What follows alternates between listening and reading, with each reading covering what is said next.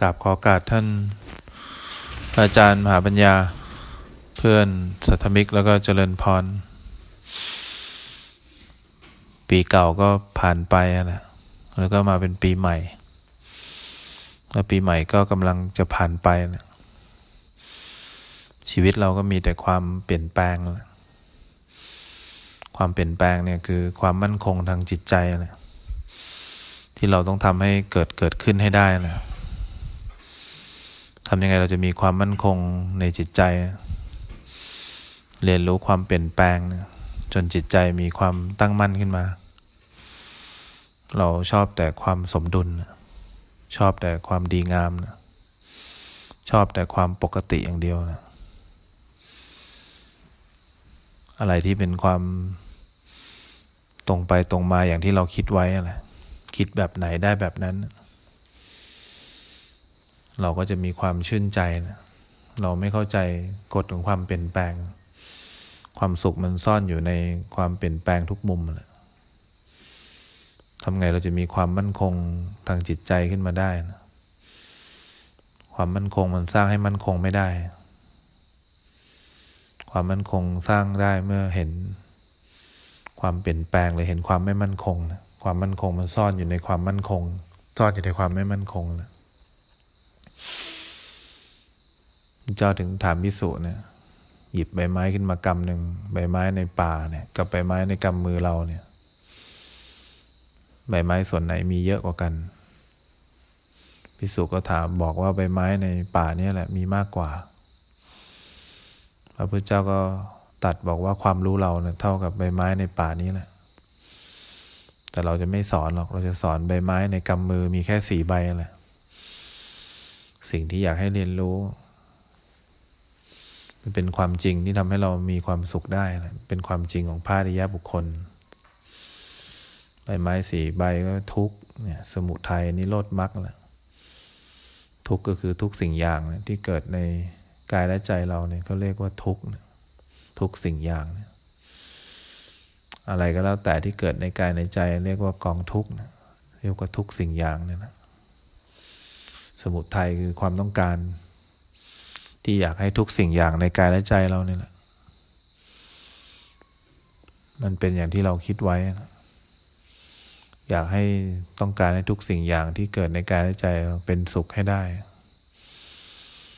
ต้องการให้ทุกสิ่งอย่างที่เรียกว่ากองทุกในกายและใจเนี่ยพ้นจากกองทุกให้ได้เนี่ยทุกสิ่งอย่างเนี่ย ในสมุทัยแปลว่าความต้องการทั้งหมดเลย ที่อยากให้กองทุกเป็นสุขนะ อยากให้กองทุกพ้นจากทุกนั่นแหละมันเป็นไปไม่ได้นะเนี่ยความจริงเนี่ยนิโรธก็คือ ทุกสิ่งอย่างเนี่ย ดับไปต่อหน้าต่อตาเราได้นะอะไรที่เกิดในกายในใจเราเนี่ย ดับไปได้เนี่ยก็เรียกนิพพานนิโรธเนี่ยมรรคคือวิธีทำที่ทำให้ทุกสิ่งอย่างเนี่ย หายไป วิธีทำที่ทำให้ความต้องการเนี่ยดับไปได้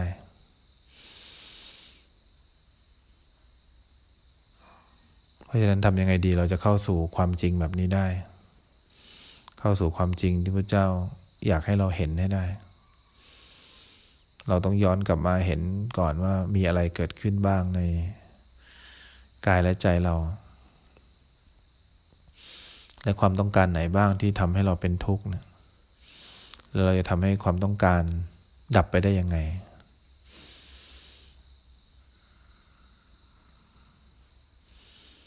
เราจะหาวิธีอะไรที่ทำให้ความต้องการนี้ของเราเนี่ยดับลง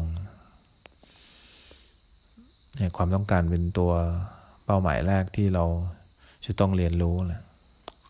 แล้วความต้องการหรือการมีตัวตนนี่แหละ เป็นสิ่งสำคัญมาก หรือความอยากเนี่ย ทำยังไงเราจะเห็นความต้องการตัวนี้ได้ เราต้องมีจิตใจที่ตื่นขึ้นมาก่อน จากความนึกคิดปรุงแต่ง ถ้าจิตใจเรายังไม่ตื่นขึ้นมาโอกาสที่จะเห็น ความต้องการเนี่ยเป็นไปไม่ได้ ว่าเราจะอยู่ในบรรยากาศส่วนตัวของเราเราจะหลงเข้าไปอยู่ในบรรยากาศส่วนตัว แล้วก็ใช้ชีวิตตามความต้องการ เราก็จะเข้าไม่ถึงอริยสัจเนี่ย เข้าไปถึงความจริงที่พระเจ้าอยากให้เรารู้จักพระเจ้าอุตส่าห์ค้นพบ ความจริงสี่ประการนี้พระเจ้าไม่ได้คิดค้นกฎนี้ขึ้นมา แต่เข้าใจ พอไปค้นพบเข้า ไม่ได้คิดค้นค้นพบ อะไรก็แล้วแต่ที่เกิดในกายในใจเนี่ยเขาเรียกว่าความทุกข์ทุกความต้องการเนี่ยที่อยากให้ทุกสิ่งอย่างในกายและใจเป็นสุขหรือพ้นจากทุกเนี่ยเราเรียกสมุทัยเนี่ย เป็นเหตุที่จะนำพาไปสู่ความทุกข์เนี่ยความต้องการทั้งหมดที่เกิดขึ้น ที่อยากให้กายและใจเป็นสุขหรือพ้นจากทุกข์เนี่ยถ้าดับลงไปได้เขาเรียกนิพพานเนี่ยแล้ววิธีทำที่ทำให้ความต้องการเนี่ย ดับไปได้เนี่ยก็เรียกว่ามรรคเนี่ย เป็นทางที่ทำให้เราพ้นทุกข์และทางนี้ก็มีทางเดียวทำยังไงเราจะมีสติเกิดขึ้นได้ในกายเวทนาจิตธรรม เราจะได้เรียนรู้ความเปลี่ยนแปลงในกายเวทนาจิตธรรมได้เนี่ยก็เรียกสติปัฏฐานทำยังไงก็ได้ให้ฐานทั้งสีฐานนี่มันเกิดสติขึ้นมาให้ได้เอง แล้วทำยังไงเราจะกลับเข้ามามีสติ เราต้องรู้ก่อนว่าอะไรที่ทำให้เราเกิดสติเนี่ยก็คือกายและใจ หรือถ้าขยายก็มีกายมีเวทนา มีจิตมีธรรมเนี่ยรู้อย่างนี้แล้วแสดงว่าสติมันเกิดนอกตัวไม่ได้สติมันเกิดขึ้นจากอาการไม่ได้ สติมันต้องเกิดขึ้นจากการเดินยืนนั่งนอน กินดื่มทำพูดคิดทำยังไงจะมีสติเกิดขึ้นได้แล้วทำยังไงฐานทั้งหมดเนี่ยมันจะมีสติได้เองโดยไม่จงใจได้ทำยังไงเราจะถือหุ้นในกายในใจเรามีสติมากกว่า บรรยากาศที่ครอบคุมจิตใจเราเนี่ย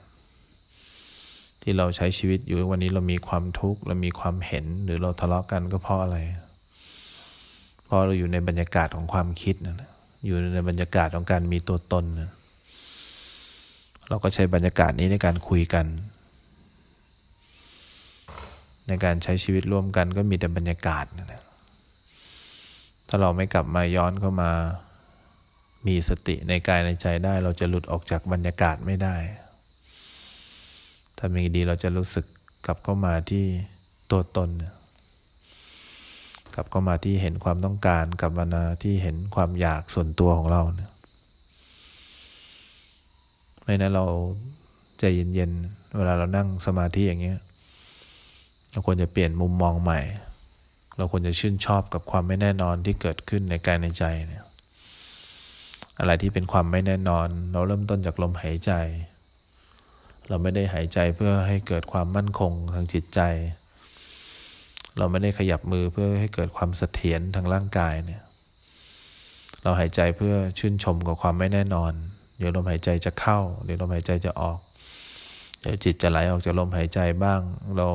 อยากชื่นชมกับความเปลี่ยนแปลง ความเปลี่ยนแปลงจะนำพาเราไปสู่ความจริงได้ เราอยากชื่นชมกับการขยับมือที่อาจจะมีพลาดบ้าง เผลอบ้างเนี่ย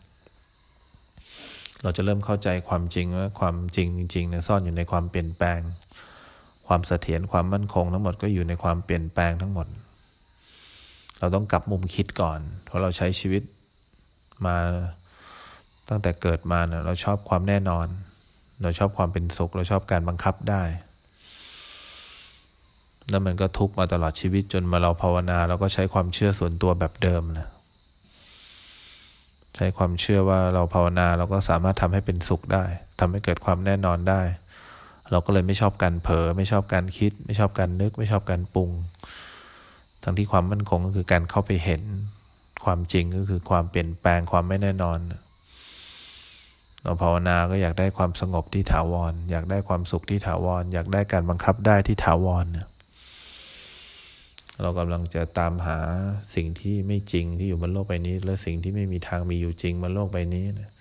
ให้มีจริง ๆ ตามความเชื่อส่วนตัวเราซึ่งเป็นไปไม่ได้นะเราควรจะพลิกมุมการเห็นกลับมาที่เขาบอกมีความเห็นผิดก็เห็นอย่างนี้แหละที่เขาบอกว่ามีความเห็นถูกก็เพราะไม่ผ่านกระบวนการคิดนะ นี่เรานั่งเนี่ยชื่นชมลมหายใจ ชื่นชมว่าเดี๋ยวมันก็มาปวดขาได้เองดิจิตไหลไปปวดขา เดี๋ยวมันก็มีความง่วงแวบเข้ามาในจิตใจเนี่ย เดี๋ยวมันก็ฟังได้ยินบ้างเดี๋ยวมันก็ฟังไม่ได้ยินบ้างเนี่ย ไม่ต้องพยายามมันได้ยินเพราะชีวิตนี้มันมีแต่ความไม่แน่นอน เนี่ยปีใหม่มันเป็นปีที่ดีงามของเราแหละเพราะมันจะทำให้เห็นปีเก่า แล้วถ้าเรามีโอกาสดีเราจะกลับไปเห็นปีใหม่ในปีหน้าอีก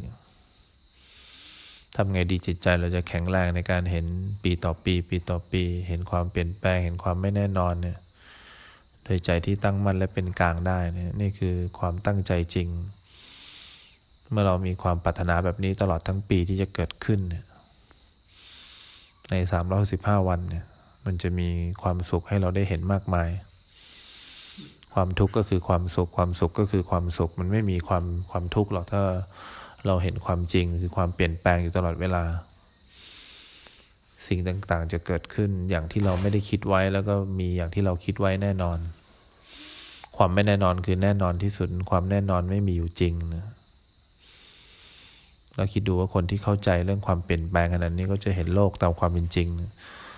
เขาไม่เขาจะไม่รู้สึกถึงว่าความทุกข์มีอยู่จริงเลย ทั้งที่เขาก็อยู่กับความทุกข์ทุกวินาที แต่เขาเห็นว่าทุกความทุกข์คือความเปลี่ยนแปลง คนก็ถึงบอกว่าถ้าเราเห็น การเปลี่ยนแปลงเมื่อไหร่เห็นการเกิดดับเมื่อไหร่ขึ้นชื่อว่าเราจะเป็นพุทธศาสนาจริง ๆ พุทธศาสนาเราขึ้นชื่อเรื่องของปัญญาเรื่องการพ้นจากสภาพการปรุงแต่งที่ไม่ผ่านกระบวนการคิดนะแล้วเกิดเกิดดับมันอยู่เหนือการคิด และการเกิดดับเนี่ยมันอยู่ภายใต้ความเปลี่ยนแปลง มันอยู่ภายใต้การบังคับไม่ได้ แล้วความสุขก็ซ่อนอยู่ในนี้แหละก็ถึงบอกทุกขังอริยสัจจังในความทุกข์เป็นความจริงอันประเสริฐเนี่ยทุกๆความเปลี่ยนแปลงมีแต่รอยยิ้มให้เราเห็นถ้าเรามีความเห็นที่ถูกต้องนะร่างกายจะเดินเคลื่อนไหวมีแต่ความเคลื่อนที่ มีแต่ความบังคับไม่ได้ มีแต่ความเปลี่ยนแปลง จิตใจมีแต่ความเปลี่ยนไปเปลี่ยนมา มีแต่ความโลเล ไม่มีความมั่นคงอะไรเกิดขึ้น มีแต่คนที่เข้าไปเห็นความจริงความแปลงอะที่เป็นคนที่มีความสุขที่สุดทำยังไงเราจะเริ่มจากจุดเล็ก ๆ ที่เรียกว่ากายและใจเนี่ย เป็นสิ่งที่น่าเรียนรู้ความเปลี่ยนแปลงมากที่สุด แล้ววันหนึ่งความไม่แน่นอนเกิดขึ้นในชีวิตเราเนี่ย คนอื่นอาจจะฟูมไฟร้องไห้ ความแก่ความเจ็บความตายผ่านเข้ามาในชีวิตทุกคนอยู่แล้ว แต่คนอื่นอาจจะยืนแล้วก็เสียดายโอกาสที่ผ่านมา ว่าทำไมเราไม่ทำอย่างนั้น จนตายเขาก็ยังเห็นผิดอย่างนั้นแหละ จะมีเราคนเดียวเท่านั้นแหละ ที่เรียนรู้ความเปลี่ยนแปลงแต่วันนี้นะตั้งแต่ปีใหม่ปีเก่าตั้งแต่กายและใจมันเปลี่ยนแปลงมันทำงานได้เอง วันที่มันมีความเปลี่ยนแปลงที่รุนแรงที่สุดความพัดพลาก ความตายเกิดขึ้น เราก็จะเป็นคนเดียวที่ยืนยิ้มขึ้นมาแล้วแล้วก็บอกทุกคนว่าเราเตรียมพร้อมมานานแล้ว เรารู้แล้วว่าวันนี้ต้องเกิดขึ้นจริง ๆ เดี๋ยวพ่อต้องตาย เดี๋ยวแม่ต้องตายนะเนี่ยเราใช้ชีวิตในการภาวนาเพื่อตามหาความแน่นอนเนี่ย ภาวนาเราก็อยากให้พ่อไม่ตาย ภาวนา อยากให้แม่ไม่ตาย ภาวนาอยากให้แม่มีความสุข อยากให้แม่พ้นทุกข์มันเป็นไปไม่ได้ เราต้องชื่นชมความเปลี่ยนแปลงมันแม่อาจจะสุขบ้าง แม่อาจจะทุกข์บ้างพ่ออาจจะเครียดบ้างไม่เครียดบ้างนี่ความสุขมันซ่อนอยู่ตรงนี้ ซ่อนอยู่การเห็นความจริงแบบนี้หลวงพ่อชาถึงถามลูกศิษย์ว่าเธอเห็นรอยเล้าที่แก้วไหมลูกศิษย์ก็บอกว่าเห็น ไม่นานรอยเล้าที่อยู่ที่แก้วเนี่ยมันก็จะลามเรื่อยๆ แล้วแก้วใบนั้นก็จะแตกลง ชีวิตทุกคนที่เกิดมาบนโลกใบนี้มีรอยร้าวเล็ก ๆ ทุกคนนะแทนที่เธอจะหาทางทำให้แก้วใบนี้อยู่กับเธอนานนะเธอน่าจะชื่นชมรอยร้าวนี้ ชื่นชมความเปลี่ยนแปลงที่มันเริ่มมีขึ้นเรื่อย ๆ แล้ววันหนึ่งแก้วใบนี้มันแตกลง เธอจะเป็นคนเดียวในในคนหมู่มากนะที่เตรียมการเห็นนี้ไว้นานแล้ว แต่ถ้าเรายังคงเตรียมความคิดเห็นไว้กับแก้วใบนี้อยู่ก็คือชีวิตเราเนี่ย เราจะมีความทุกข์มากมาย แต่ถ้าเราเตรียมความเห็นไว้เฉยๆ การเห็นสิ่งที่มันแน่นอนก็คือความเปลี่ยนแปลงไปเรื่อยๆเนี่ยเห็นรอยร้าที่มันลามไปเรื่อย เห็นร่างกายไม่เป็นอย่างที่เราคิดไว้ เห็นจิตใจไม่เป็นอย่างที่เราคิดไว้ วันหนึ่งแก้วมันแตกจริง เราไม่ต้องใช้ความคิดเลย มันเห็นมานานแล้ว เนี่ยการเห็นความจริงกับความคิดเห็นมันถึงไม่เหมือนกันนะความคิดมันบังความเห็นอยู่ มันบังการความจริงอยู่นะการเห็นมันทะลุความคิดได้ อยากให้เราไปถึงวันนั้นจริง ๆ ที่ไม่ว่าอะไรจะเกิดขึ้นในชีวิตเราเนี่ยมันมีแต่ความดีงามที่เกิดขึ้นอยู่ภายใต้กฎความเปลี่ยนแปลงที่พระเจ้าค้นพบอะไรก็ไม่แน่นอน เนี่ยเมื่อไหร่เราจะได้ชื่นชม เมื่อไหร่ไม่มีสำคัญเท่าตอนนี้เราได้ชื่นชมความเปลี่ยนแปลงหรือยัง แค่หายใจแค่นั่งอยู่เฉยๆ เดี๋ยวมีความปวด เมื่อไหร่เราจะยิ้มได้กับสิ่งที่เกิดขึ้นในกายใจ ผู้รู้ก็คือการที่เห็นทุกอย่างที่เกิดขึ้นในกายใจแหละไม่เห็นยากเลยถ้าอยากมีผู้รู้ แค่นั่งหลับตา เห็นลมก็คนที่เห็นลมก็คือผู้รู้แหละเห็นความรู้สึกก็คือผู้รู้แหละเห็นไปคิดนึกก็คือผู้รู้แหละ ผู้รู้อะไร ผู้รู้จักความเปลี่ยนแปลงด้วยความตั้งมั่นในเป็นกลางเนี่ยก็เรียกผู้รู้ ผู้รู้ก็ไม่มีอะไรกับสิ่งที่เกิดขึ้นในกายในใจหรอกนอกจากผู้รู้จากความจริงนั่นเองว่ามีอะไรเกิดขึ้นบ้างในกายใจแล้วผู้รู้เขาก็ไม่ทำอะไรกับสิ่งที่เกิดขึ้นในกายใจเขาเลยเลยเรียกผู้รู้ ถ้าทำอะไรมากกว่านั้นเขาเรียกผู้คิดผู้นึกผู้ปรุงผู้แต่งไม่เรียกผู้รู้ ผู้รู้ไม่มีข้อสงสัย ผู้รู้ไม่มี question mark ผู้มีผู้รู้ไม่เข้าไปในอดีตและอนาคตก็เรียกเรียกผู้รู้ไงเมื่อไหร่เราจะรู้กายรู้ใจตามความเป็นจริงเนี่ยเราจะเป็นผู้รู้จริง ๆ ด้วยจิตที่ตั้งมั่น ไม่ถลำเข้าไปไม่เข้าไปแทรกแซงเราจะได้มีความเป็นกลางเกิดขึ้นในผู้รู้ไง เราจะได้เป็นผู้รู้ที่สมบูรณ์แบบเนี่ยตามหาความเปลี่ยนแปลงหัดชื่นชมความเปลี่ยนแปลง ปีใหม่ใช่ไม่ผ่านไปฟรีๆ ปีเก่าก็ไม่ได้ผ่านไปฟรีๆวันวันนี้ก็ไม่ได้ผ่านไปฟรีๆพรุ่งนี้ก็ไม่ได้ผ่านไปฟรีๆเพราะเราจะเห็นทุกวันเปลี่ยนแปลง เห็นทุกวินาทีเปลี่ยนแปลง เห็นทุกชั่วโมงเปลี่ยนแปลงในกายในใจเราเนี่ยนะแล้ววันหนึ่งเราจะรู้เลยว่าธรรมะไม่ได้มีอะไรยากหรอกนอกจากชื่นชมของความเปลี่ยนแปลงที่เกิดขึ้นในทุกสิ่งอย่างที่เกิดในกายในใจ และอริยสัจมันก็ไม่มีอะไรมากเลย นอกจากกฎที่มันอยู่ในกายในใจ เป็นกฎความจริงที่ทำให้คนเนี่ยมีความสุข ในชีวิตในกายในใจเท่านั้นเองนะ